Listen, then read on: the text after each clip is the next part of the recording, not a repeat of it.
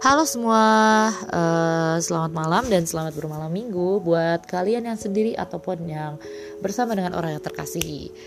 So kenalin, uh, gue Melanie Febriani dan lo bisa panggil gue Mela sih, kalau nggak Melanie ya, it's up to you. Dan ini adalah hari pertama gue memulai podcast ini sebenarnya gue bingung sih pokoknya podcast ini itu isinya adalah sebuah cerita because gue adalah salah satu orang yang paling suka bercerita cerita apa aja isi isi khayalan gue mungkin ide-ide gue mungkin atau sekedar menceritakan kegabutan-kegabutan di hidup gue. Jadi untuk kalian yang merasa kalian adalah seorang pendengar yang baik, mungkin kalian bakal suka sama omongan gue yang satu ini. I don't know, tapi gue merasa seperti itu. So, gue akan memulai dari cerita tentang keluarga gue. Oke, okay, gue adalah orang yang terlahir dari enam bersaudara, cuy. Gue tuh terlahir dari enam bersaudara. Gue ini punya sembilan keponakan. Kakak gue ini udah pada nikah semua, cuy. Gila gak tuh? Dan cuma gue doang yang belum nikah.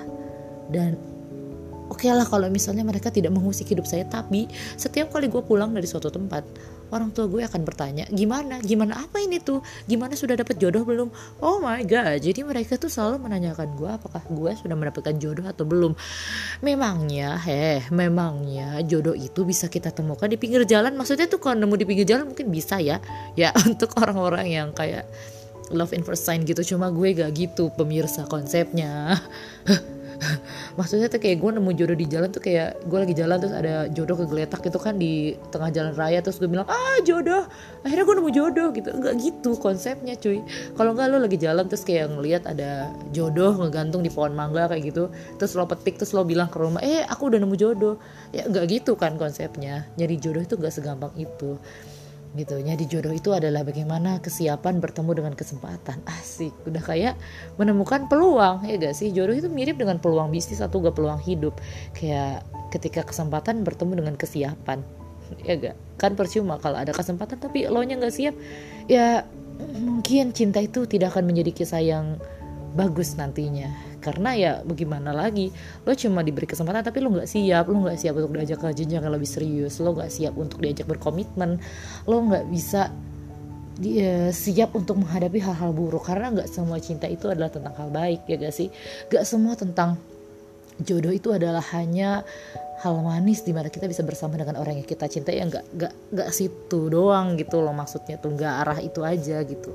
Pasti kita tuh harus memikir komitmen seperti kayak mungkin kayak kita pengen um, mulai merencanakan ya I want hidup yang seperti ini. Atau enggak kayak gue mau hidup yang begini gue mau menjadi orang yang seperti ini. Ketika sudah menikah pun gue mau hobi gue kayak tetap jalan gitu. Apakah pasangan kita akan menerima hobi kita maybe? Atau mungkin mereka mau mendukung hobi kita dengan lebih baik?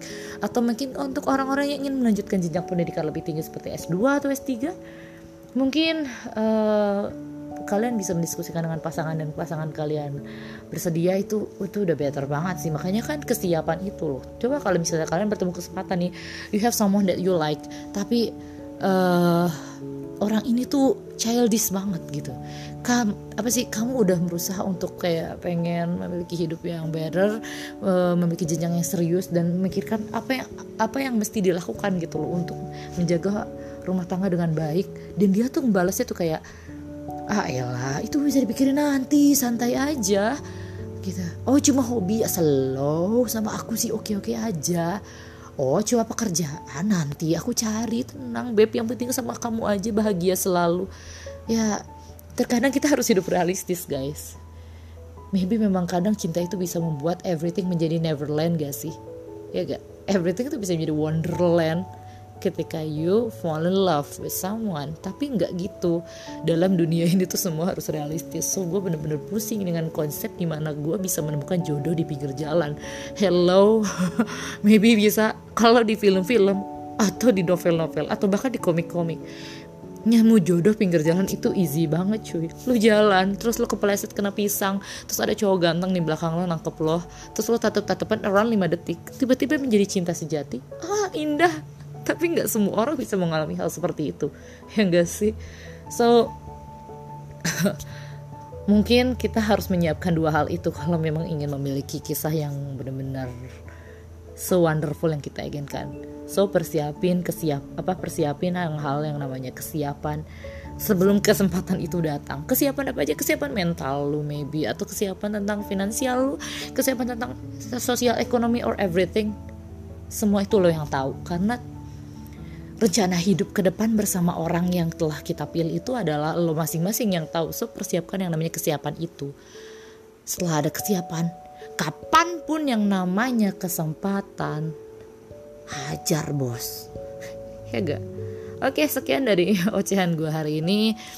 Semoga malam minggu kalian menyenangkan. Bye